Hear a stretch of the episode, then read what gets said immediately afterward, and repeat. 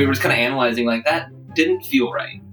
Yeah, like it was fun, but it didn't have us excited to do it again. And so, you know, we're like, okay, what is it that we want and what would get us excited about this? Welcome to Normalizing Non Monogamy, the podcast where we interview incredible people from across the entire spectrum of non monogamy to hear their fascinating stories. We strive to bring guests on the show who have a healthy approach to non monogamy. However, it's important to remember that everyone does it a little bit differently, and the views and opinions expressed by our guests do not necessarily reflect our own. Additionally, we produce this show for entertainment purposes only. Please be aware that we aren't doctors or therapists. Consult a medical professional for anything regarding your health that you might learn about on the show. Enjoy! Welcome to episode 160. We're Finn and Emma. 160? Man, we're close to 200. Oh, you startled me there. It freaked me out. It's not Halloween. Oh, man. Today, who do we have an interview with? Krista and Brendan. We do. They they run a blog called Poly in Place. They also refer to it in this episode called as Pip, and we just wanted to make sure that that's clear. For anybody who didn't catch that octave, that was Pip. and for those of you, that's Pip. anyway, Should we start over? no, we shouldn't start over. Come on. so anyway, as we were trying to say, this is an actually a fantastic interview. Krista and Brendan are fantastic. Their blog is fantastic, and uh, they've been together uh, really since high school. They met in high school band camp, yes, they did. and they've been exploring variety of non-monogamy for the last few years. And it's really just a, a fantastic story, and we're really, really excited to get out there, and really excited to get their blog out there. So definitely go check it out. There are links in the show notes uh, to that. So thank you to uh, them for being here and for sharing their story with us. Before we jump into the show, we do have a couple of quick announcements, as we usually do. The first is that we uh, we're trying to put together voicemails, uh, collaboration episodes for Christmas and for New Year's, and we didn't get enough, quite enough recordings sent to us for Christmas, so we're going to put them all together into one episode for New Year's. So what we need from you, please, We still need more. is to send us a voicemail. You can go to our website, normalizingnonmonogamy.com, click on the contact us button, and there's a little thing there that you can leave us a voicemail. And we'd love to hear from you a blooper. It can be non-monogamy related or not, but it would, or sexual related or not, but a blooper. And then also, what was the best thing that happened to you in 2020? Because it's been a rough year and we'd love to hear what the best thing to you that has has, has happened. So if you're thinking, well, I don't need to do this because everybody else did, well, you are wrong. Not everybody else did. So we would love to have you share this. We're going to put these together anyway. We have a handful of them and they're fantastic. So uh, thank you in advance to everybody who sent them in and who is about to stop this and go send them in right now. Yes, and then come back and listen. Uh, also, we have our next virtual meet and greet is scheduled for Saturday, January, not Dece- December. This January Saturday, January 16th. 2021. Yes, 2021. Woohoo! And uh, it's going to be at noon Pacific, 3 p.m. Eastern. So we're going to change it up and try an afternoon meet and greet this time. Yeah, 9, maybe like 9 p.m. GMT.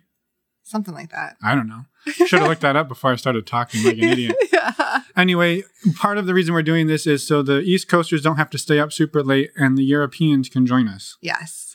So we hope to see you all there. Also, for our Patreon community, we have a Q&A and men's and women's group calls in January.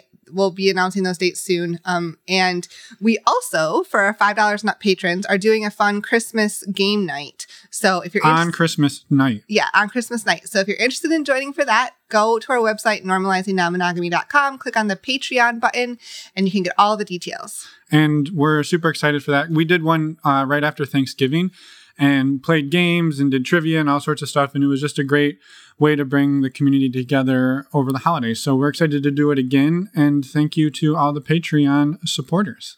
Yes.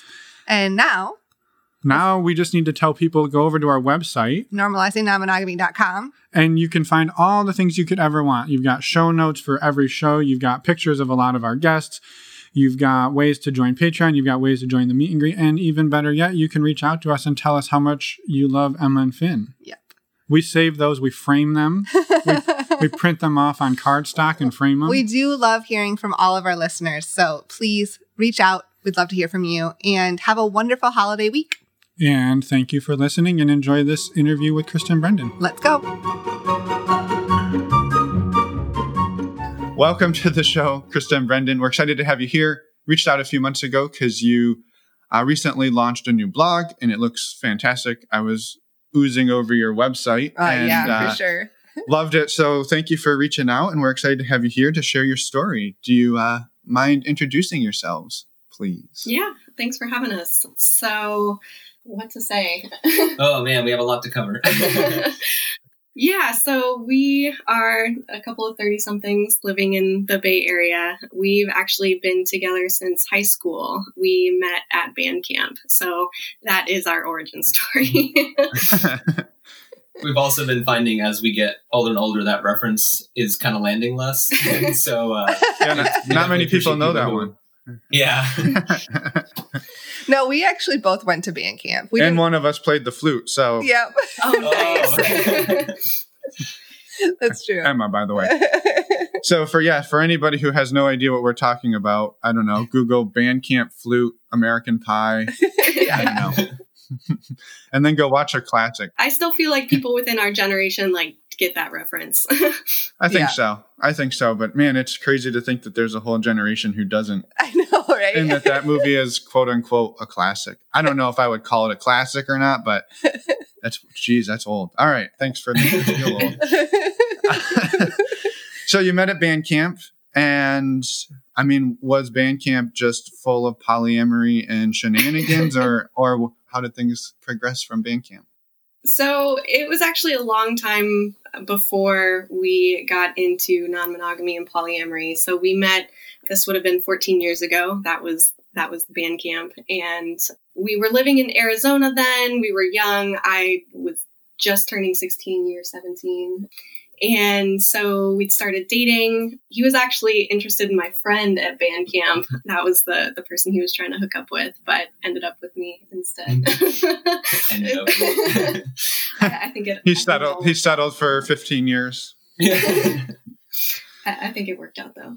But yeah, and then after after high school, we ended up moving to the Bay Area, and I I started college. He was working full time. We we sort of supported each other through school. So I went to school first. He was taking some classes part time, but mostly just working to support us, and and then we ended up swapping roles. But fun fact is that when I was in college, I actually took a freshman English class with Janet Hardy, the uh, co-author of The Ethical Slut.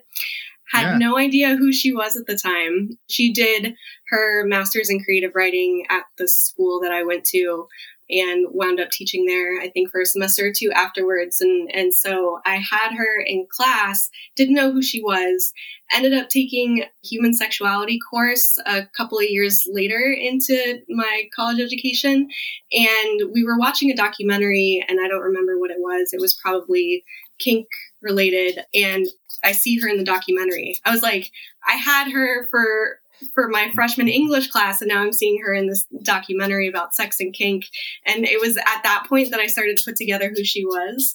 But even even then was still too was not quite ready for jumping into non-monogamy yet. We had always kind of been curious about it I'm I'm bisexual, and Brendan was actually the first person I ever came out to. So when when we were still in in high school, I told him that I was bi, and and it was kind of this fun little secret that we shared, but didn't really know how to like incorporate that into our relationship. I mean, we were we were young and had never really seen any models of non-monogamy that was something that that we were looking for and so it was just kind of always this fantasy to like have threesomes and and you know didn't really know what existed beyond that and and so it was always something that was part of our relationship from early on but in in more of a fantasy way and and we didn't really know what to do with that in, until much later Yeah. So the conversation was there. Maybe the the low level foundation was there, but not anything where you're like, how do we actually do it? yeah yeah, Yeah, there was an interesting like wall there because we would have conversations about like, oh, who do you think is cute on the dance line, and like, and these you know very open conversations that didn't feel threatening or anything, but there was just you know, like like Krista said, there was no model for us to be like, oh, it's it's very easy to make that transition into right. whatever the actual physical stuff is. Yeah. Right. So like it sounds like you knew a little bit about like non-monogamy existed as of some but it wasn't necessarily modeled for you or anything like that growing up. Yeah, yeah. So we wound up we did have a couple of threesomes in our like late teens and early 20s that we just kind of like fumbled through. We didn't really know what the hell we were doing. They were they like weren't planned at all. They were just kind of these like situations that we found ourselves in where we're like, okay, I guess we're doing this and and didn't know the etiquette, didn't know like how to follow up with people afterwards, just like didn't know how to communicate about it between each other and and the other person. And so like they were definitely fun experiences, but also we didn't know how to make that happen beyond just these like one-off experiences. So we had had that kind of like as our very beginning experiences, but didn't really do anything after that until years later. It was right around 2014 that I started listening to Dan Savage regularly. So I listened to his podcast every week and and it wasn't until then that I started to understand like what polyamory and non-monogamy look like in practice, um, just through the people calling into his show and, and the advice that he was giving. And it was, it wasn't until then that I started to even wrap my mind around what that looked like, you know, in, within a successful relationship. I don't know when, when that started like clicking for you. Well, I think in, um, the problem is too is you know Krista was going to school full time and I was working full time, and then when she got her master's, I ended up going. You know, then I was going to school full time. I was still working full time, and there was it was even if we were having these thoughts, there was still this matter of like when, you know. Yeah, like your bandwidth for those extra relationships or uh, exploring wasn't there. Yeah, you only have so many hours in the week, and you're talking eighty of those are taken up by work and school. It's like, you know, yeah. I, I would love to explore this, but you know, you know, just we didn't know how to even make that work. Yeah, time was definitely our biggest enemy, I think, for a long time. Just not really having enough time to be able to even sit down and have a conversation about like what would this even look like. And so, yeah, it did just kind of remain this like fantasy of ours for for a while. So then we got married in 2016. Shortly after that, we ended up moving in with somebody who is kinky and poly slash non-monogamous. I don't know what they quite identify as, but that was our first like real exposure to it. And that was you were moving into the, with them as a roommate. Was that correct? Yeah, yeah. yeah. Thanks for clarifying. Mm-hmm. um. yeah, we just decided to. We just moved in with our partner. yeah, so moving in with them was kind of an eye-opening experience, just to see what that really looked like in practice. We didn't know at the time that we were moving in that they were non monogamous, but then, you know, that information started coming out, you know, just as as you get to know somebody that you're living with. well, I mean, they also did mention it like when we when we were kind of like interviewing him and like looking at the place, he's like, "Oh, just so you know, like um, in his uh former room or their former roommate was there too, and talking about just so you know, you know, I'm dating like more than a few people and they all but they all know about it it's fine like i'm not cheating and then they didn't mention the kink stuff at all so that was definitely a culture shock for the first time that was going on you know 20 feet from our door as he's moving in there's like a st andrew's cross and all sorts of like oh well. much much worse than that they they they completely built this a, a rig in their bedroom, like full wooden. It was like scaffolding. It was, it was a whole thing. wow. Wow. I think here's what I'll say. I think like amazing, but like if you're gonna disclose the uh, mundane fact that you might be dating multiple people, I like maybe disclose that you're gonna build an entire infrastructure in your bedroom. like, that would be my thoughts. Well, yeah, because uh, who knows what sounds and noises you guys might be hearing, and it might worry you. Like.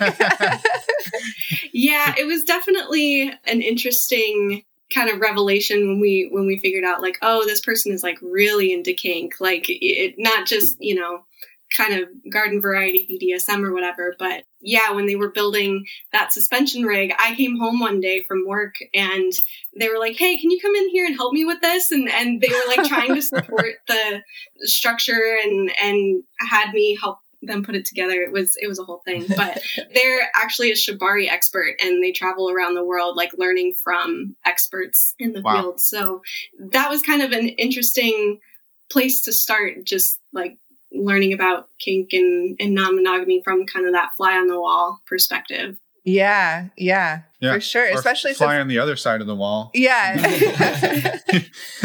especially since it's something that you two had been somewhat interested in, at least learning a little bit more about. And here is a situation where it's like right in front of you.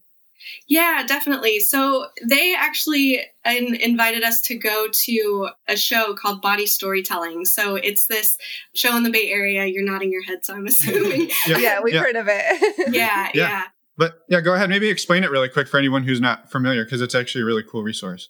It is, yeah. So, bawdy storytelling. I mean, they used to be an in-person live show, but they have a podcast that that complements the the show. They describe themselves as the moth for perverts.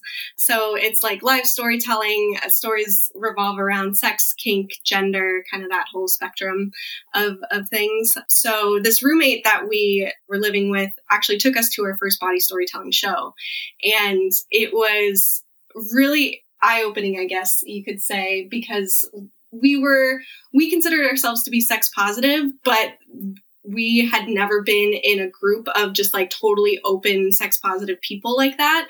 And again, this was kind of like another culture shock moment where we're like, oh, like these communities are out there. We just haven't really been able to find them. And, and so it, it, it was kind of funny because they have a game that you play as you're waiting for the show to start. They call it bingo, And it's like a bingo card, but you have to go around and, and meet people. And it's like, find somebody who has been in a threesome or find somebody who has this kink. And so you fill out your card and you have the chance to win sex prizes and, mm-hmm. and sex, like sex toys and things like that.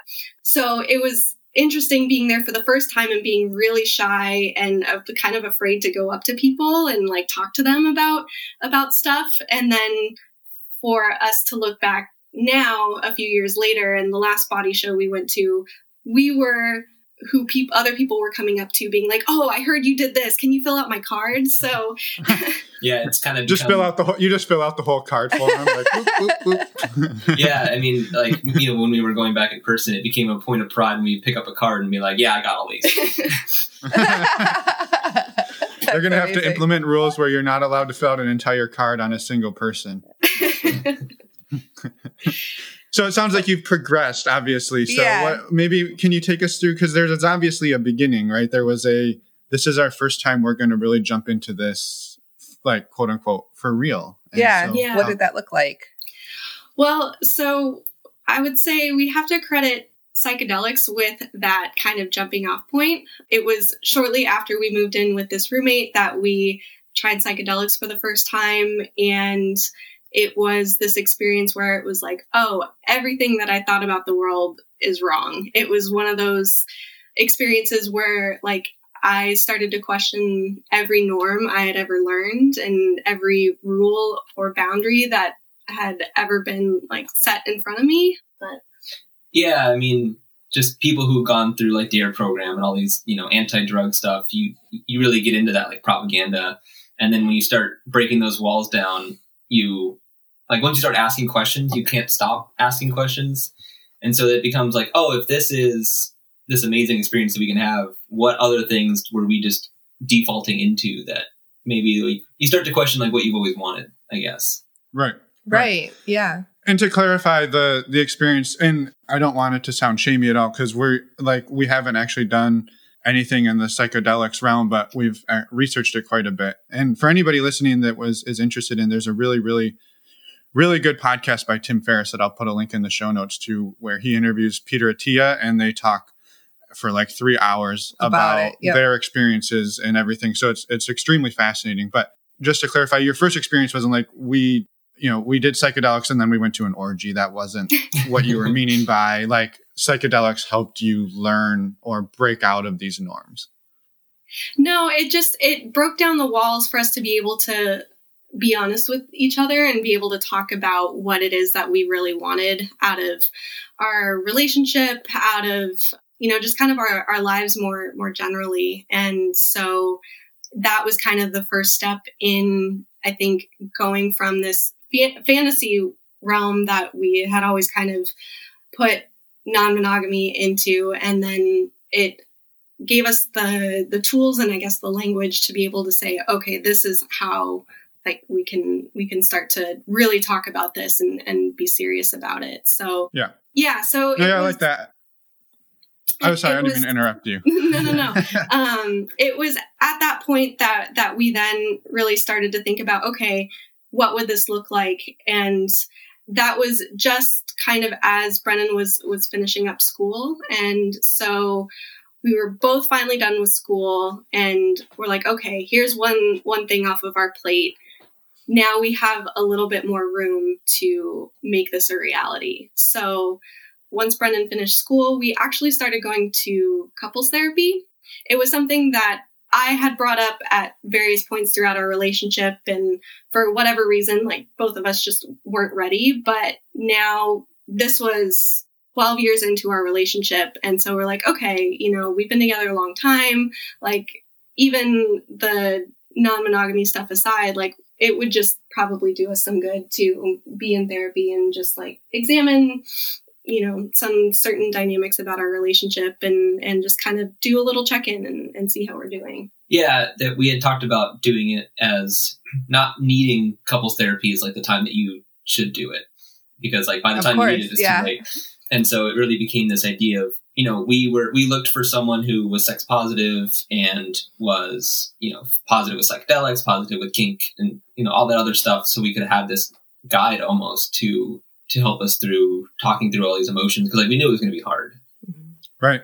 Yeah, no, I think that's just an amazing point that like you came to the real like we need to go we're going to go see this counselor or therapist, but it's not like we were having all these problems and this and this and this and we just gave up and we had to go, right? It was like we're doing the preventative maintenance, which is is not something you hear often, which I think is really really great. Mm-hmm.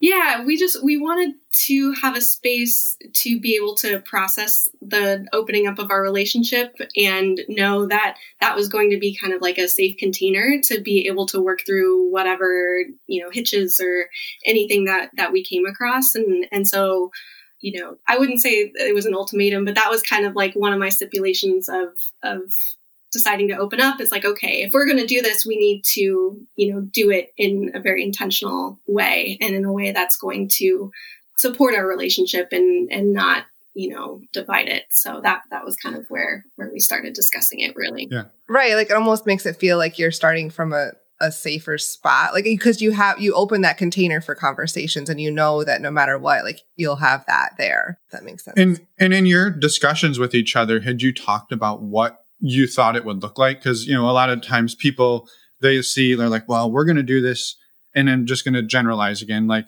we're going to do this in the swinging way because we don't want other feelings creeping in, or we're going to do this in the poly way because we need more feelings. Had you talked about what you two thought is like the right maybe blend for for you guys jumping off?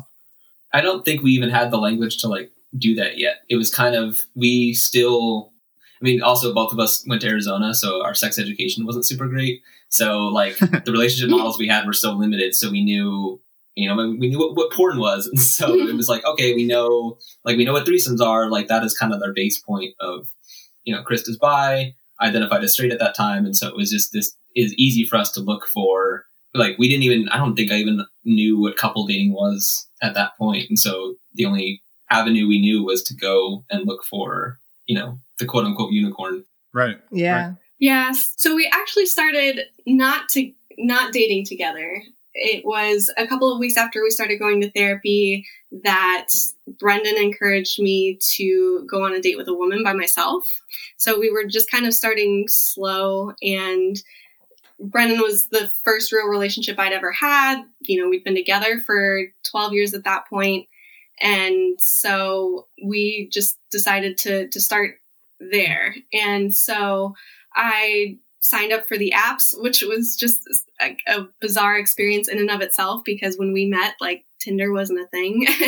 and and so like I was learning how to date, you know, at the age of 28 and ended up going out on a date with a woman. Uh, we went to a bar and ended up making out and, and had fun. But when I got home, I was like, yeah, that was fun, but I want to be doing this with you. And so we kind of had a conversation that like, yeah, we, we want to move forward with opening up, but we want to do it together. And, and so like looking back on it now, like that was the first hint that like kitchen table poly was, was in our future because it was, it was something that, you know, we'd always done everything together. And, and so it felt strange doing something just by myself. Yeah.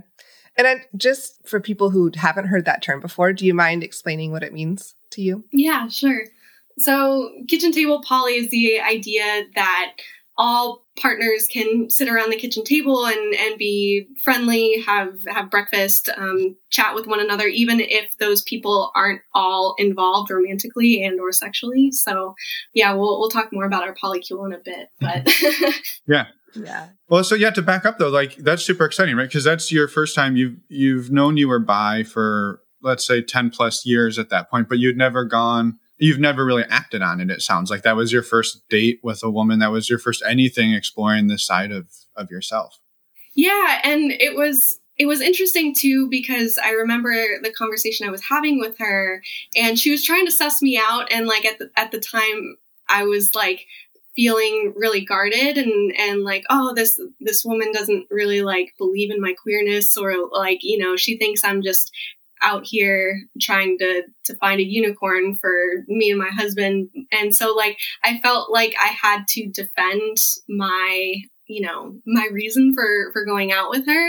But it was exciting. It was nerve wracking it was something that made me realize like oh this is fun. Like i, I want to keep exploring this. So yeah i was i was excited to bring that back to brendan and and with this realization that like oh this is fun. We should we should be doing this together.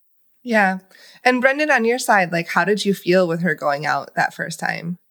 It was interesting. So i work i work for a hospital laboratory so i work night shifts. And so it was really odd being at work while krista was on this date. And but I mean, part of it was just nervousness because you know wanted to make sure she's safe, and you know it, has been like first time out, you know, with all that stuff, and just you know the bar scene is not exactly known for its uh, wholesome vibes. yeah, so I mean, it was just kind of like just waiting around, wanted to hear, and then you ended up getting a flat tire on the way like from that date, and oh, so then it was like right.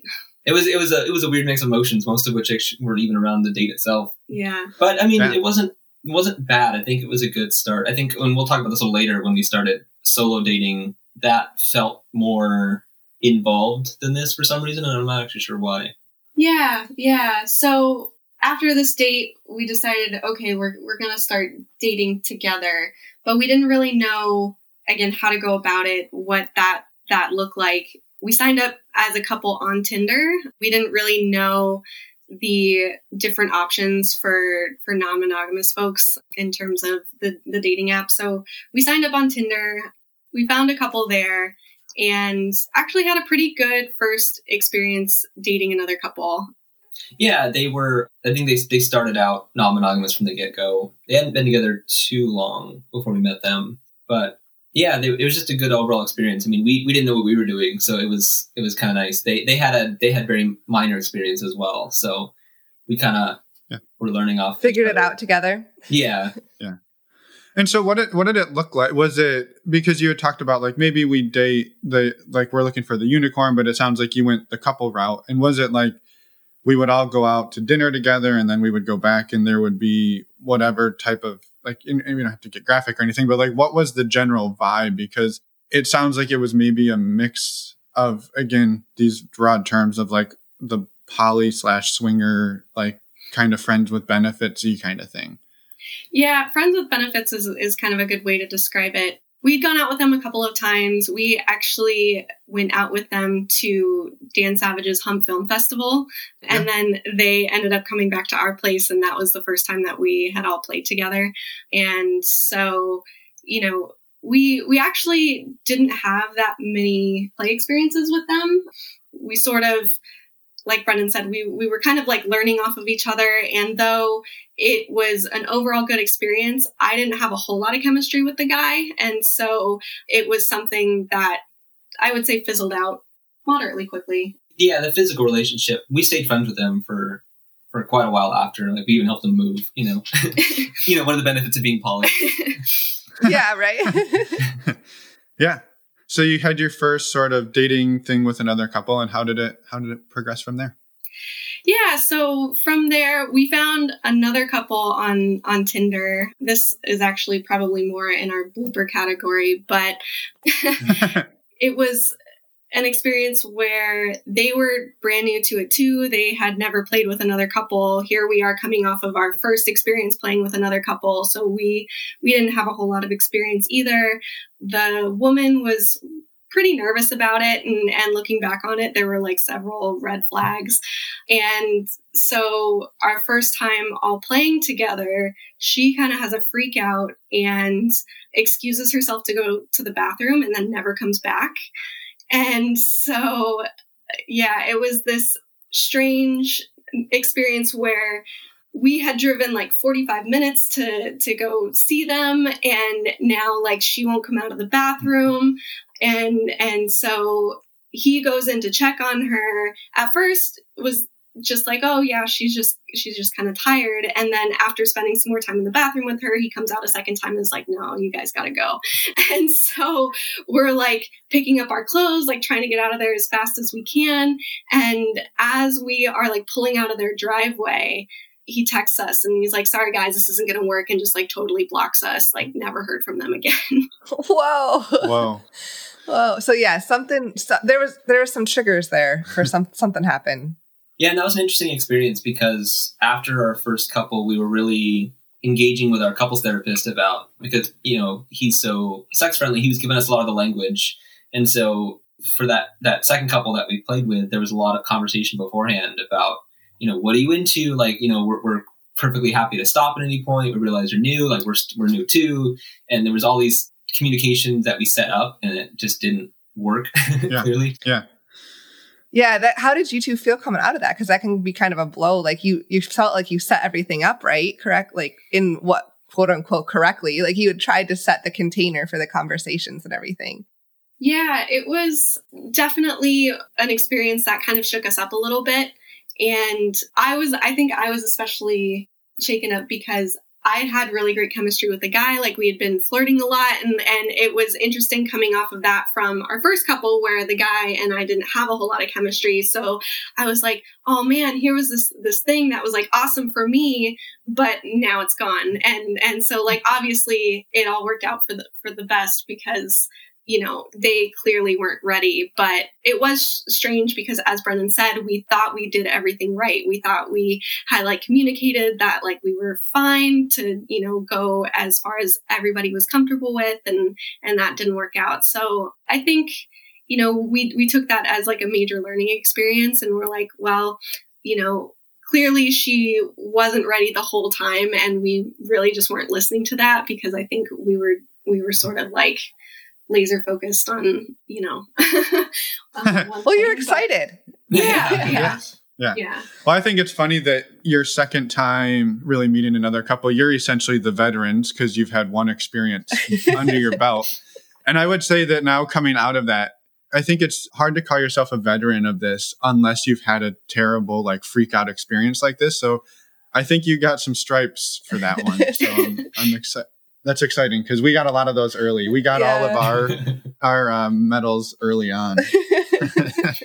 yeah, so. yeah, we definitely felt like we grew a lot after that first experience.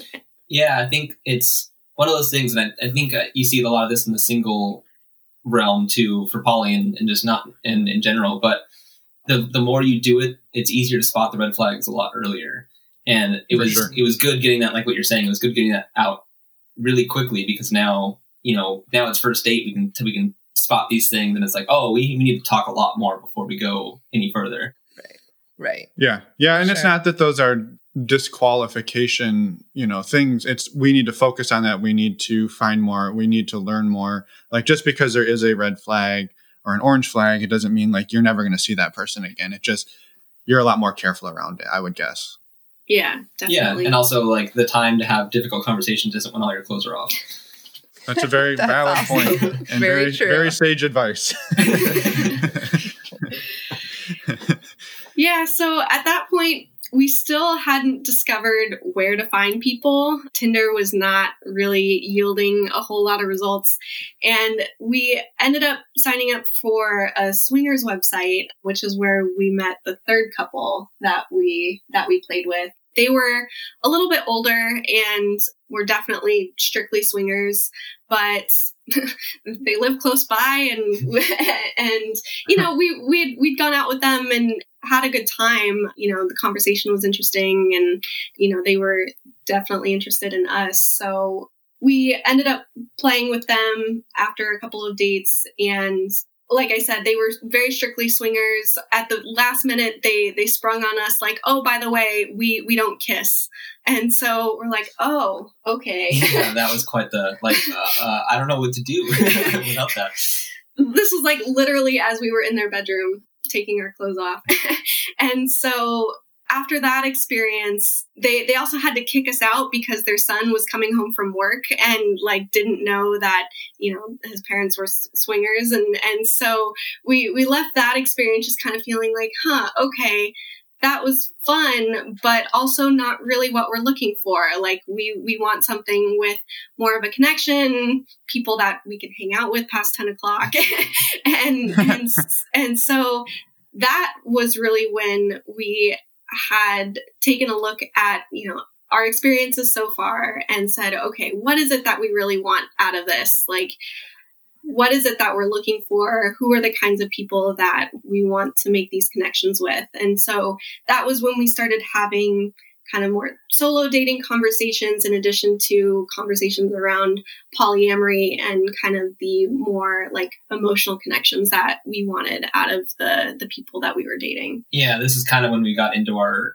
crazy research phase because I started reading like I read Opening Up and a few other books and now, oh, uh, Life on the Swing Set, you know, like all, all the uh, all the classic, you know, polyamory books and stuff. And it was really interesting. Opening Up, I think, was such a great by Tristan Taormino, great Mhm. book because it showed how many different options there really were, and they really go in depth about too, like family. You know what it's like to be a family, what it's like to be in a commune, like all this like stuff, and I was like, "Oh, this all sounds like so great! Like, like what are we doing with this? Like the crowd that we're in?" yeah, getting kicked out at ten o'clock. Right. home, and and again, no shade to like because we know a lot of people who are in those boats. Like it's a it's strictly a physical thing. and that's what I- that works for them. I would say maybe disclose the kissing thing before you get people in the bedroom. yeah. That would be my advice there. Because hey, for some people, that may be a deal- deal breaker. yeah, Yeah. yeah, So Yeah. anyway, but yeah, so so you're looking for what's going to work for you, and you're thinking commune now. oh, oh, totally. Oh yeah, oh yeah, we'll get there. but yeah, but definitely, you know, definitely no no shade on the swinger community or anything like that. It just, Yeah. it was. I remember after that date, we were in line at like getting getting food, and we were just kind of analyzing like that didn't feel right.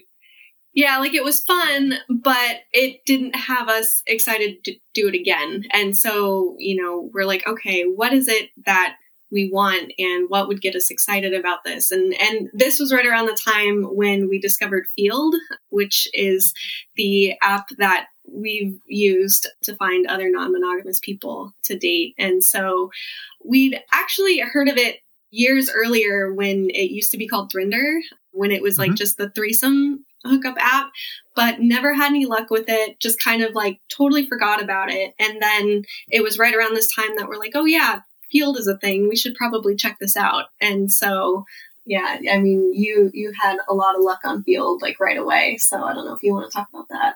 well, at this point, had you decided to try to separate date? Yeah, so we had talked about solo dating, we talked about continuing to date as a couple. And so we were just kind of feeling open to like whatever kinds of connections that that came up. That was right around the time that, you know, you started really solo dating and yeah, so we kind of had this interesting mix of like going on solo dates but but also we had started to find other couples that were like on our same wavelength in terms of what we wanted for like emotional and and sexual connections and and so we started having a lot more luck on Feeld than we did on Tinder or or these swinging websites that that we were a part of. Yeah, we we definitely spent the time on our Feeld profiles, like huge paragraphs of like, you know, we finally had an idea of what we wanted, and it was really nice to express that and have the language to put it into like, oh, we want this. Like the the term I have on mine is best friends with benefits because that's kind of what we were looking for. These people that we can hang around and play VR with, and like sex isn't even a thing because like who cares? You're like you're just hanging out and having the time, but also like you know an orgy next weekend. so Yeah, right? Yep. so yeah, so that started with yeah. So I was on. I mean, we did Feeld and then a couple other apps, but I think it was mostly Feeld. But that's yeah. We both kind of started solo dating at the same time. Yeah, what was that like? Because Krista, you'd been on a solo date before, but but Brendan had not. So how did how did it how did the experiences go? Maybe your first solo date with another guy, Brendan's first solo date with another woman, like how or or whoever the you know whatever the people are. Yeah. Yeah, I think there were definitely some growing pains involved with with solo dating. It was just like a totally new realm for us and you know, I think it was something that we both wanted, but we again didn't really have the language to be able to to talk about it. And and so I think a lot of our experiences have just been learning by doing. And then when you hit like a wall or a boundary taking a step back and being like oh that didn't feel good. Like wh- what's going on there? So it it took some I think trial and error to to kind of figure that out. There there were a couple of solo dating experiences where I think we we each felt jealous isn't the right word, but but there were some kind of mixed emotions to work through. Yeah, it's interesting, especially for us when we didn't kind of we weren't dating in the age of the app, you know, lifestyle. And so when we first got on there, just it was hard to deal with the uh, how it's not commensurate. I mean, like at first it felt like oh krista was getting all of this attention and she was like had all these potential and like you know it's just it's hard and it's harder for, for men in general and i'm not going to make this a weird men's rights thing Mhm. because that's like definitely not that. But it's, but you know it's a numbers game and so there's it's it's you have to be very active on those to do it and it wasn't as fun to do that to, to be constantly sending out messages and constantly waiting to hear back. And so it was easy to feel like oh chris is going on a date and i'm not that sucks. And then having to like sit with those emotions at home and kind of deal with that. So that was definitely difficult at first. Yeah, yeah, and I think just the idea of like you having sex with somebody else that I wasn't involved with was just kind of a a strange experience for me and something that I had to to really sit with because at that point we'd really, you know, only had three or four experiences playing with other couples together and so we were still kind of I think what it came down to is we were still very much exploring like what sex with other people meant. And so, you know, we were still trying to figure out like what sex meant between the two of us when it was just the two of us and what it meant when we were playing with other people, what it meant when we were like apart from each other. It was just a lot of, of figuring that out. And, and so I think, you know, when we were, when we were solo dating, that was a big growing, growing period for us because we had to kind of confront that and, and come to terms with, well, just because he's out having sex with somebody else doesn't mean that he wants that more or that he's not going to come home to me or, you know, anything like that. Yeah, it was definitely interesting putting we because we had been talking about this for months, but putting that into practice was also you just can't kind of prepare for that, and it was it was really good to be able to take that also back to couples therapy too, and be able to process those emotions both together and with this independent third party who could analyze like because he, our therapist always says, you know, I'm not here for either of you. I'm here to like represent the relationship, and that's always felt like very strong in that in that space because like he is always advocating for whatever both of us want. Mm-hmm. Right. Yeah, and so from there, I think we we knew that we wanted solo dating to be a part of of our open relationship, but we were also still again we didn't have the language for this at the time but we were we were still searching for this like kitchen table po- poly model where like we didn't necessarily have to be involved with each other's partners, but we wanted to be like on friendly terms with them. And so some that worked for for some of our so, solo partners more than others. And and so i think just as we continue to date more people and, and get more experience like we were able to see like oh we we want just this big open happy like hippie commune type community where where we're all just kind of open with each other. Well and we kind of fell into that by accident. So the first guy that krista ever went on a solo date with so they went on their first date it went well we, and we talked about it and we had got we had planned to go to a poly happy hour the next day and he was also going to be there. And so it was this moment of like oh i guess i'm i guess i'm going to meet your your partner today. You call him a partner but we'd been on one date at well, the oh, time but still. I mean, yeah so so that happened and then the second person that i went on a solo date with Brendan and this first guy were actually hanging out at the time that I was on this other date. And so it, it just was kind of this weird thing where where we were sort of enmeshed in, in each other's dating lives and figuring out that like that was something that that we liked and and so as we continued we we started kind of veering away from solo dating at that time. We had a few experiences like separately but then started having a lot of luck finding other couples together. And so that was when we met jason julie and kind of found this perfect combination of this other couple that that we liked spending time with together but also they they solo dated individually. And so we, we kind of got the best of both worlds where the four of us would all hang out, but also we would, we would go on these individual dates with them. And so that, that was kind of like, oh, this is really what we want all along. Just for context, like how long ago did you guys meet them? When was this in your journey? It was May of 2019. Yeah, so we had opened things up at the beginning of 2019. We had, you know, a few a few experiences between then and May and then met Jason Julie and that was that was kind of like our first like real poly experience, I would say, is is meeting this other couple that were looking for the same things that that we were and and we just kind of vibed on that level. Yeah, there was such this instant connection of because like we were all looking for the same thing. They were they were brand new to it too, but were those people that were really good at communication and just game for everything. And so I remember we were we had like our group chat going and we were like, oh, like what do you guys feel about solo dating? And they're like, oh, let me check. Okay, yeah, yeah, we're good with it. they they were willing to try it. Yeah. And so, how did things progress with them? And then maybe spoiler, you have arrived at a ten person polycule and a very large kitchen table is is sort of the the ultimate the apex of where you reach. But i mean how do we kind of get there from beginning 2019 well i think like once we knew once we had that gold standard it was really easy. It seemed like it was really easy to, to pinpoint what that was going forward.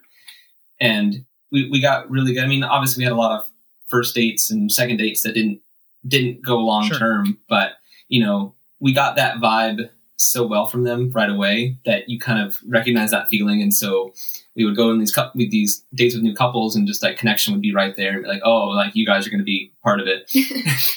yeah. So we we continued to meet new couples over the next six months or so, and had kind of this interesting like network of, of people that that we were starting to date more long term, but they hadn't all met each other yet. And so we knew that all of these people would get along really well. We just needed an occasion to kind of bring them all together. And so we went to another Hump Film Fest in November and we just we invited everybody. We're like you know what? This is a perfect occasion to to get together. We're all sex positive. We all like porn. Um let's let's do this. And and so we invited everybody that we were dating at the time to come to the film festival with us and went out for beers afterwards um, talked about the the films just kind of it was sort of like a get to know you. And that that was pretty much the origin of of our polycule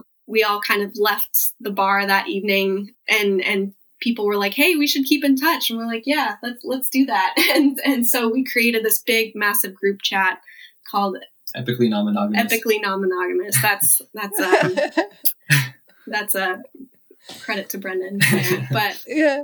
yeah so so that was kind of the moment where we had been able to bring everybody together you know not everybody from that night stuck around but the ones who did like they they all vibed and and have become what what is now our polycule Yeah. And so you were sort of the the epicenter, right? Everybody was their common contact point was you, like they were orbiting you guys, and you brought them all together. And had you started over that like six month period, like I, I think maybe people you hear people often talking about how difficult it is to find a four way connection.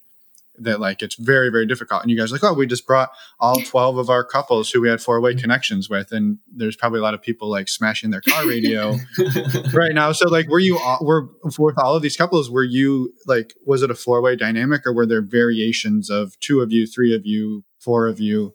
it was different for every couple, really. Because, like you mentioned with uh, Jason Julie, there was definitely this, you know, the four of us and the two and two and then the three. Like we all had all these configurations with them, but with the other two main couples that are part of uh, PIP, like th- those were definitely more two on two only.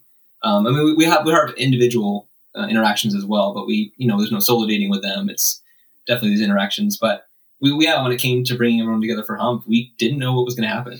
It was kind of just like, you know, this is a fun porn thing. Like, if everyone doesn't like it, they can always just leave afterwards. You know, it's a movie, so like people are forced to get along. But it was, I remember like looking at Krista a few times during when we were at the bar afterwards, be like, oh man, this is working like so well. Everyone's getting along, and it's just like we, we didn't have to keep it going. There was no you know like how when you're when you're at a party with someone that you don't know everyone if you, you kind of talk through the person you know and there was like none Yeah. of that there was like things going on that we weren't even a part of i couldn't keep track of all the conversations going yeah but but i think to go back to your question though like to be honest we just we got really lucky. And uh, part of that i think has to do with how upfront we were with the the folks we were dating about like what we wanted and and just kind of what we were looking for.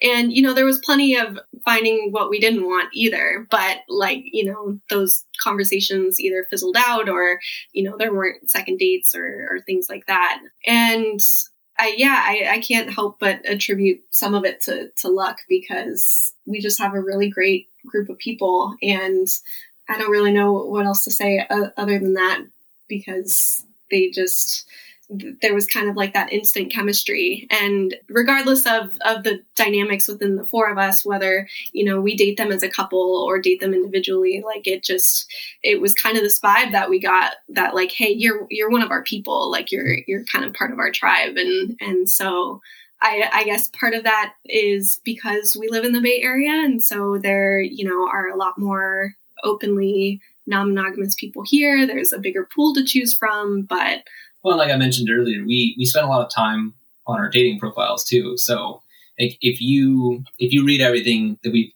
especially from what we've both written you're gonna you're gonna get a good a good vibe of what we're looking for like kitchen table poly is in there at least once and you know Yeah. all these things that if you i feel like for the people that read profiles at least that you're it's gonna people aren't gonna want to connect with us unless they're looking for that Right, that community. right. So then leaving that night, were you two like ecstatically excited? You know, like ecstatic about what just happened? Like, I'm curious oh how yeah, you guys felt. we were so stoked. I mean, we couldn't wait to get everybody together again. Obviously, it's super difficult to coordinate that many schedules. Mm-hmm. and so, you know, that has always been a challenge, but we managed to get together in person one other time um, before COVID hit. And so it was just after New Year's, and we were actually able to bring more people to that one because there were some folks who we were dating at the time that couldn't make it to Hump. And so we were able to have an even bigger get together. And yeah, I can't describe it, but when we get together as a group, there's just like this buzzing that I feel because the dynamics between everybody are just so amazing. I don't know how else to describe it. It's like a really cool feeling to know that like we brought all of these people together and now they're friends. Some of them are dating now and and it's just like that sense of community is really what we've been looking for this whole time. Like Brendan and I don't have very strong friend groups outside of of poly. And and so really we have been looking for this deep sense of community the whole time. We have created like friends and as Dan Savage calls it like you you know your logical family. And so that is what we were able to create. And and that's just been a really cool feeling. Yeah that last meetup in january which of course is even more sad now that we can't do those but we had like 15 people i mean give or take that's kind of where our what our polycule was at pre pre covid and uh yeah i mean we it was interesting that the the hump meetup was not a fluke that we brought in you know we had the same people from hump but we brought in you know more people that we were dating and just it, it, again they, they fit in right away there was um, a single woman we were dating who lived like on the East Coast that she happened to be in town for that, and like even she fit in. It was just this again, like I don't know, like luck. I think is just the, the right word to that this this yeah. mesh. With these, have you taken any of these relationships, or have mm-hmm. have either of you had to confront feelings of like you said, best friends with benefits, but have either of you had to confront like I think I'm falling in love, or they're falling in love, but I'm not, or they fell in love with me. Brendan fell in love. I didn't fall. Like any combination of like having to confront these deeper feelings that, that can inevitably come up. We were definitely having that conversation because Jason and Julie have been the couple we've been seeing the longest, I mean, year and a half now. And we were, I think we were starting to have that because we were spending a lot of time with them. It was like we have keys to each other's places, kind of, kind of relationship. And, but then again, with, with COVID, hitting, it really put a damper. It's, it's really hard to like focus on like how you're feeling about relationships when there's just yep. bigger stuff going on. Yeah. But I feel like we were definitely starting to breach what that meant. Yeah, I mean, I don't know. We I would say we haven't really had to confront that in in a major way yet. It's sort of been this experience where we have these deep feelings for the the partners that we have, but it's maybe it's just because we've done a lot of this work like in therapy to build off of our foundation, but none of it has ever felt threatening. You know, I think we have both gotten caught up in NRE and and you know can have found ourselves distracted at times with with other partners and things like that but i think by this point we have done so much to put into the just solid found, foundation of our own relationship that it hasn't been a conflict, at least not in any kind of major way. Yeah. And you two seem like obviously fairly well in tune, like even from the beginning before you started doing the couples therapy. And just like you seem to communicate well, you seem to be very aligned and grounded in everything. Have you seen in each other like maybe one or two things that you would say like over the last whatever four or six years that like major like areas of growth or or in yourself like ways that you feel you've grown and changed and really come into your your own yeah i mean that was like february or so which is around my birthday. And i remember talking to krista uh, just around the kitchen table or something like that just the two of us. And i remember saying something along the lines of i've never felt more myself than i have at this moment. And i've been able to explore my like my queerness and just all these things that just were I can't even picture the person I used to be because of where we're at now. And realizing that I've always needed this and didn't know it. And I, I don't know where we'd yeah. be now if like if not for that. Yeah. I think it took me a little bit longer to feel comfortable within a polyamorous identity. Like we had, you know, pretty early on decided that we were going to be poly, but I didn't feel like comfortably inhabiting that identity for quite a while afterwards.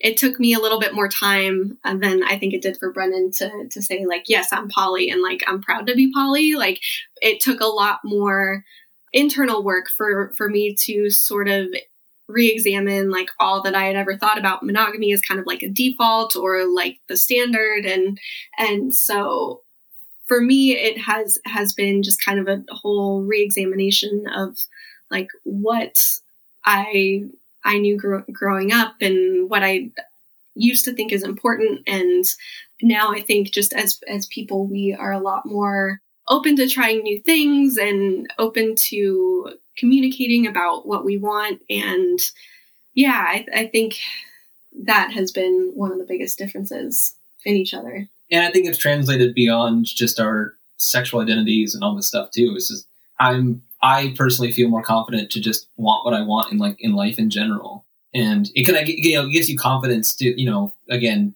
being naked in front of a group of strangers like is pretty hard to do, and so like oh man I can go get my PhD whatever that's nothing. right, because I got naked. Yeah. Yeah.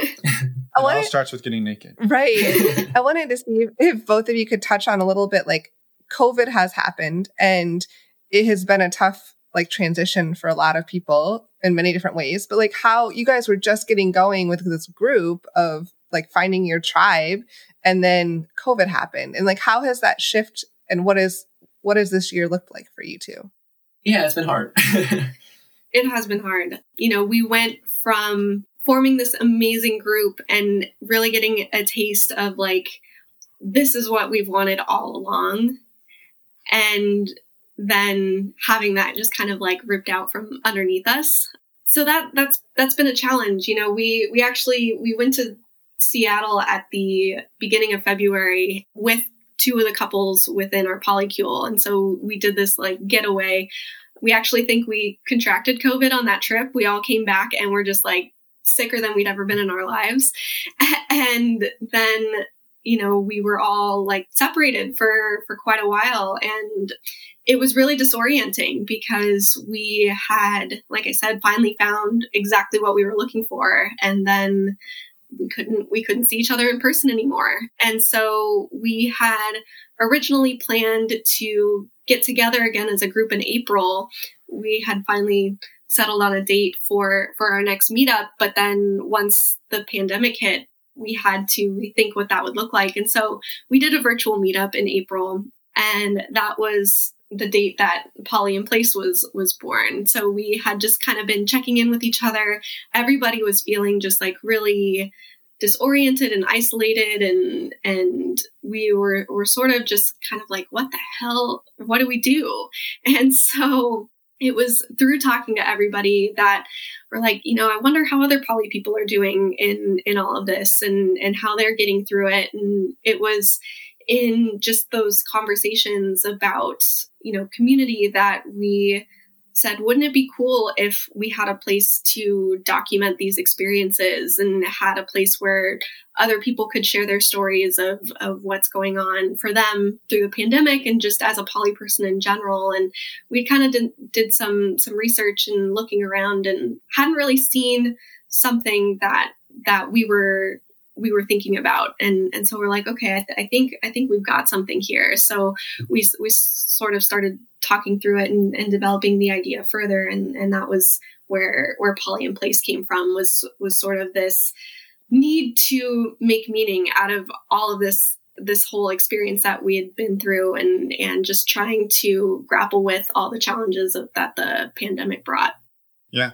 And so what is maybe can you explain what the embodiment of poly in place is and um, like how it looks what it is how it functions and and where it's kind of gone since april? Yeah like krista was saying we kind of we had this this april meetup and it kind of turned into this like oh we should meet up once a week and then just checking with each other. And then it became like we spent most of our time just kind of discussing like how we were doing throughout the day. Like there's so many i mean as you guys know it's been so many months now but like there were so many changes like working from home and like you know you think you love your you know you love your partner a lot but having to spend 24 hours a day with them all the time really starts to like oh i didn't realize that you were like annoying. And, and, there was just all these new life experiences that we were all kind of experiencing. And, and krista being a writer it was easy to make the transition to like we should put this down. Like we should we should write this down so that way you know, the human experience is, if it's one thing, it's not unique. And if, if we're experiencing this, there must be other people too. And, you know, spending this last year learning how big the poly community is, especially in the Bay Area where we're at, it was, we wanted to share what we're going through and hopefully be a platform for other people to share. what they're going through as well. Yeah, so our sort of mission is to provide visibility and representation for polyamorous and non-monogamous folks. And you know, like Brendan said, I'm a I'm a writer, and the best way I know how to tell stories is is through writing. I actually sort of had this fantasy when we first opened up our relationship to create a podcast, like documenting our experience of, of opening up, but I'm not a podcaster, so that didn't really pan out. But I was I was writing a lot and I was taking notes about you uh, know, the things that I was feeling and ex- experiencing. And then once the the pandemic hit, I was like, okay, well, we sh- we should do something with this. And so the website itself is sort of it, it's a blog and it has kind of these different dimensions uh, you would i would say so there's a place where people within the polycule have written about their experiences in the pandemic. And so that's kind of the the main focus of the website. But then we have these other facets that we hope can be good resources for poly and non-monogamous folks. We have an advice column called Ask Poly, where some of the, the people in our polycule have answered the more common questions that they get about being polyamorous.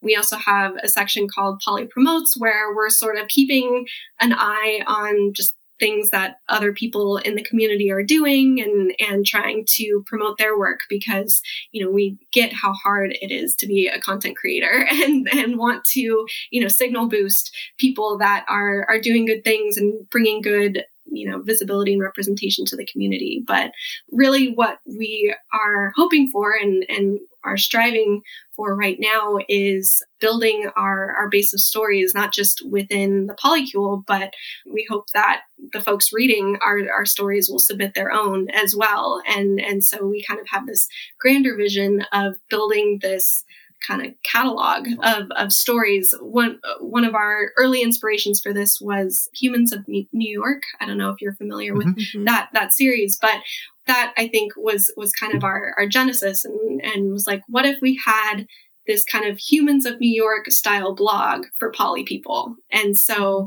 that is is kind of where we hope to take the the project long term is is building this kind of database of of all of these different user submitted stories. Yeah.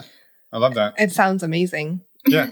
And again, visually speaking, it's a stunning website. So if, yes. if for no other reason, you should definitely go and look at the website because it's awesome. links to everything will be yeah, in links are in our show notes as always. I, I did have a couple other questions if if you're okay with them. Mm-hmm. You kind of glazed over very quickly, Brendan, that you mentioned your queerness and i wanted to maybe ask if you could dive into that a little bit and what that sort of what that means to you and what you've learned about that over the last couple of years. Yeah it's been a been an interesting journey. It's been actually kind of hard finding queer men in the poly space. There's i mean you know the the stereotypical bi woman straight guy is definitely a thing. But it kind of just started even with our first couple being you know, I was never really did, didn't do much sports and stuff in in school, and so like my exposure to being around like other naked men wasn't a thing, and so having that place where I could be comfortable and you know being with Krista obviously like helps because like you know a uh, foundational place and being able to kind of explore that space. And even though most of the couples, especially in the beginning, we were seeing were you know very straight guys, it was still the comfort of being in that space started it, and then as we've kind of progressed further we've been able to find couples with bisexual men or at least you know heteroflexible men that I've kind of been able to like push that boundary a little bit more. But it's, it's been been interesting because I definitely was raised in such a place where that even asking those questions wasn't really on the table. Yeah, yeah, yeah. No, that makes sense, and I think yeah. thank you for speaking to it because it's I think one of those things that it's almost like you don't. It sounds like for you, well, for Krista, right, she knew from a very young age, like I'm bisexual. And whether she had physically explored that or not, she still knew. And it sounds like for you, it was sort of this awakening of like, you start to be around other people and you start to like question things and think about things. Becoming little, more comfortable. Yeah, thinking about it in a little different way. Yeah, and I'll just say for me, that has been a really fun part of this process because now I'm like, oh, we're both queer. That's really cool. and and so it's been this thing that we can relate to. And so, you know, we can talk about the jitters that that come with like playing with somebody you know, of your same gender for the first time and and just like it has been really fun to see how that has also contributed to like Brendan's self confidence and and just kind of I feel it has been special to be witness to that journey. And so that has just been kind of a fun bonus to all of this different exploration that we've been doing. Mm-hmm. Yeah, I love that. Thank you for sharing. No, I love that too. You said you had another question though. Yeah, but it's your question, so I feel bad taking it. But have since you it sounds like this has obviously become a very large part of who each of you are. Have you shared this with your family? And it sounds like you said you don't have a huge friend network outside of Poly, but have you shared it with people outside of the community? That was actually going to be my next commun- next question. Well, so. you got to speak up. I, I, was letting you step talk. up to the plate. okay. I mean, yeah, sure, I'll start. Yeah, I, I mean, I am just 100% open. Like, I am lucky enough to work in, you know, the medical field, which is relatively open in terms of that. And so I don't, I mean, I'm not going around like flaunting it, but if people, you know, I'm very open about it. I'm very, you know, I have my, if I wear a rainbow bracelet, like it's not, it's not hidden, that kind of thing. People at work know for the most part that I'm some version of poly, you know, not everyone knows everything.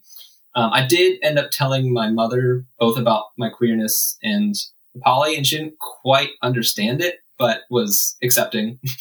That's good. Yeah. I mean, and for me, so my brother knows. My brother is kind of like our OG poly person because he has been non-monogamous for far longer than than we have, and so it was kind of cool to be able to talk to him about it as we were as we were going through it, and and in addition to our therapist, just like having somebody else to kind of bounce thoughts off of early on in in our journey. I don't talk to either of my parents about it. They may know just based on I I don't hide what I what I write about. Like I share openly on my social media channels all the different writing I do. So I'm sure that some family friend has probably like picked up on it and like brought that back to them. But if that's happened, they don't bring it up to me. So I don't know. It's one of those things that we just don't talk about. But yeah, like I said, I, I write about it pretty openly. I share my writing openly. And the friends that I do have, my former grad school colleagues, you know, they all know and, and they're very supportive. And, and it's nice to have people to share that with outside of the poly community and, and have them say like, yeah, what, what you guys are doing is really cool. And, and it's really neat to read about. And, and so that has been really encouraging. Yeah, Awesome. Sorry to steal your question. It's all good. Do you, as you, if you listen to the show, we'd like to ask about bloopers. You've already shared one. Do you have any others that you want to share? Do we? we have we have a few. I, I think the one we shared earlier is probably our more, most interesting one. Nothing else comes to mind that. Yeah, I mean that. I guess that's the uh, downside of being able to catch those red flags early is, is you don't get as many good stories out of it. Yeah, well, well, yeah. we would encourage you two to go and fuck some stuff up, so you can come back on and and and make us feel better about ourselves. That would be helpful. that we fuck so much yeah, stuff up.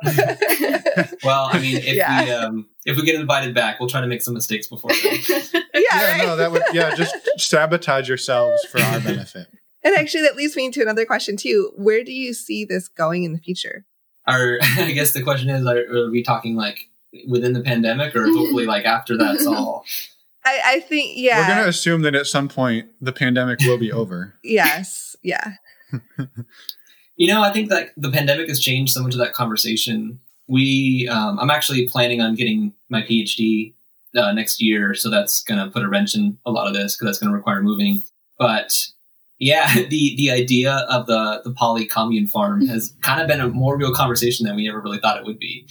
Yeah it's interesting because right before the pandemic hit, Brendan was accepted to program at University of Cambridge. And so we were actually looking at upending our lives and, and moving, you know, halfway across the world. And at that time we were having kind of these conversations about like, we've just created this this really great polycule, like how can we leave them? And now we've we've been able to stick around a little bit longer, but the plans for for a PhD are, are still happening. It's just gotten delayed a little bit. And so it's just, it's, I think the pandemic has made us realize that you can't plan for the future no matter like how hard you try.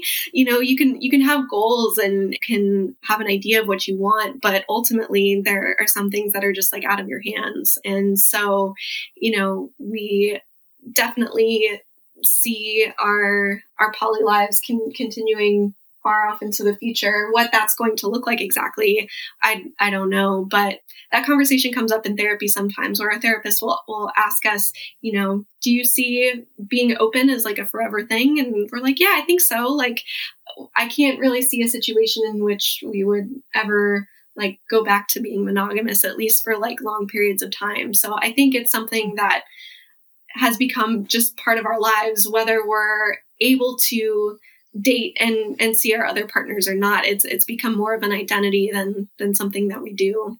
Yeah when we were planning on beginning the beginning of the year we were planning on our move to england we were talking to a couple of partners who are from england we're like oh so what's the kink and poly scene like in the you know in the area? So it's you know and you know they're always somewhere. And so like we can if if you know i've heard about poly communities in the middle of like ohio and iowa so i'm pretty sure we can we can find something no matter where we end up yeah.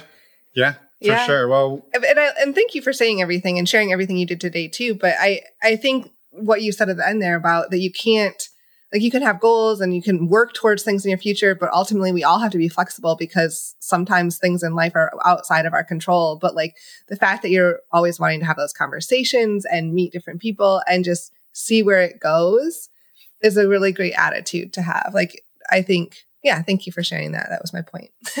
Yeah, Yeah. and uh, and like it was interesting too because when we were about to launch our website, this was we were talking in July, and things were kind of starting to open back up again. We were having this worry of, when you know, kind of worry of like, is is is the poly in place even relevant anymore? Is the co- you know, is COVID going to be over? And it's like that, that. I can't believe I even had that thought. you know, not even a few months ago, and you know, here we are, still in the thick of it.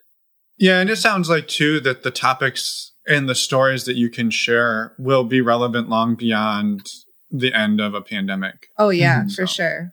Well, Yeah, and that was kind of what we realized. And some of what we put on our website is that poly in place, it's, you know, a play off of the term sheltering in place, but Mhm. in place came to mean so much more than just within the pandemic we we were kind of talking this through with with the polycule and and in place we want to examine what poly looks like in everybody's individual situations and and how it's situated for everybody. And and so in place kind of became this bigger metaphor for just like what poly's place is in you know the bigger community Yeah, I love it. And I think that, you know, the fact that you can always look back, it, it originated from the shelter in place because that's what was happening in the world at that time.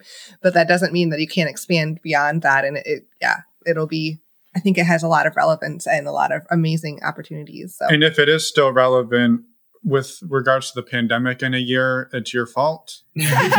We will.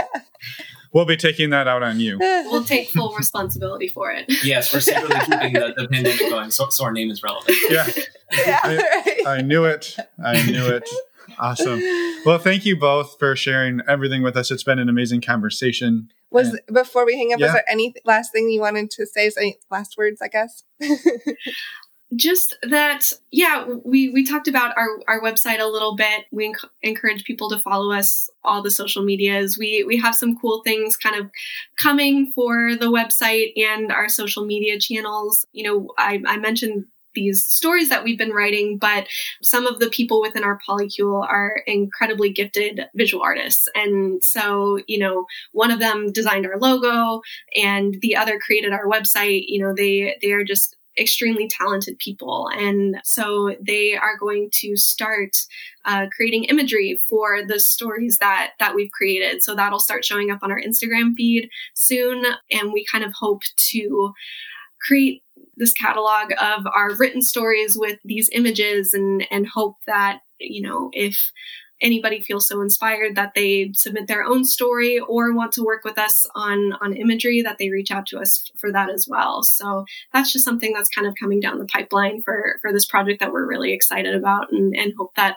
other people you know will will want to to join us yeah i think we just Yeah. we encourage people to submit their own stories because you know we can you know we are the eight people that we are but we can only speak for the voices that we have and we definitely want to read what other people are going through and even if it's the exact same thing we're going through like that's really affirming and if it's totally different that's that's like great to to read about too and you know Yeah. this has been really hard and mm-hmm. it's it's like the more people we have together the, the better it feels Yeah. for sure. Yeah. Yeah, a thousand percent. So we we definitely encourage people to check it out and submit all sorts of content to you guys because that would be amazing. The the more resources out there, the better. That's our sort of our feelings on it. And yeah. Well, thank you again. That's what we as I really said appreciate. earlier, Yeah. and we'll let you get on with the rest of your Sunday. yeah, yeah thanks so much for having us yeah, it was wonderful. Thank you again. yeah, thanks. And we're back. Thank you so much to Krista and Brendan for reaching out and for doing the work you do in the community. The, your blog's amazing and just coming on the show and being vulnerable with us. So we really appreciate it and we're excited to get your story out there. Yes, absolutely. And for those of you who couldn't see them, which is all of you, I was just recalling that they did this interview in matching MeUndies pajamas. They did. So, something to uh, think about for the holidays. If you need matching underwear, head over to MeUndies. Definitely not sponsoring us in any way, shape, or form. Nope. Just thought I'd throw it out there because hey, it's the holidays and they are Well- fun company. we'll share the love. Hey, we you know what? We didn't get sued by Subaru after we said share the love like 17 times Last week. or a couple weeks ago. Yeah. I guess that was a couple weeks ago. So Well, that's a good. bonus. Haven't gotten sued yet. Positive. So we're gonna continue sharing the love. Go get yourself some me undies. Um, a few uh, quick things to follow up. I know we mentioned at the beginning of the call, but we do have our Patreon community, and we have monthly Q and A's as well as men's groups, a women's group, and a MeWe chat group for everyone as well. So if you're interested in joining all of that, we'd love to have you. Uh, we've been growing Patreon. Actually, it's really ballooned over the last few months. It's amazing, and the community is so supportive, and just they're really incredible people. Yeah, thank thank you to everybody who's still listening, who is part of that community. It has honestly been one of the highlights of our year. Uh, I think you know COVID has been a, a total bitch all year long, but the the support that we found in that community and that we know others have found has been incredible. So, you know, again, just thank you to everybody for helping make that true. And if you're looking for a community, it's a really, really great group of people. So we, we would love to have you join us and check it out and see if it's a good fit. And if not, you can always leave. It's not you're not locked in No, you're not. You can- unless you like to be locked in.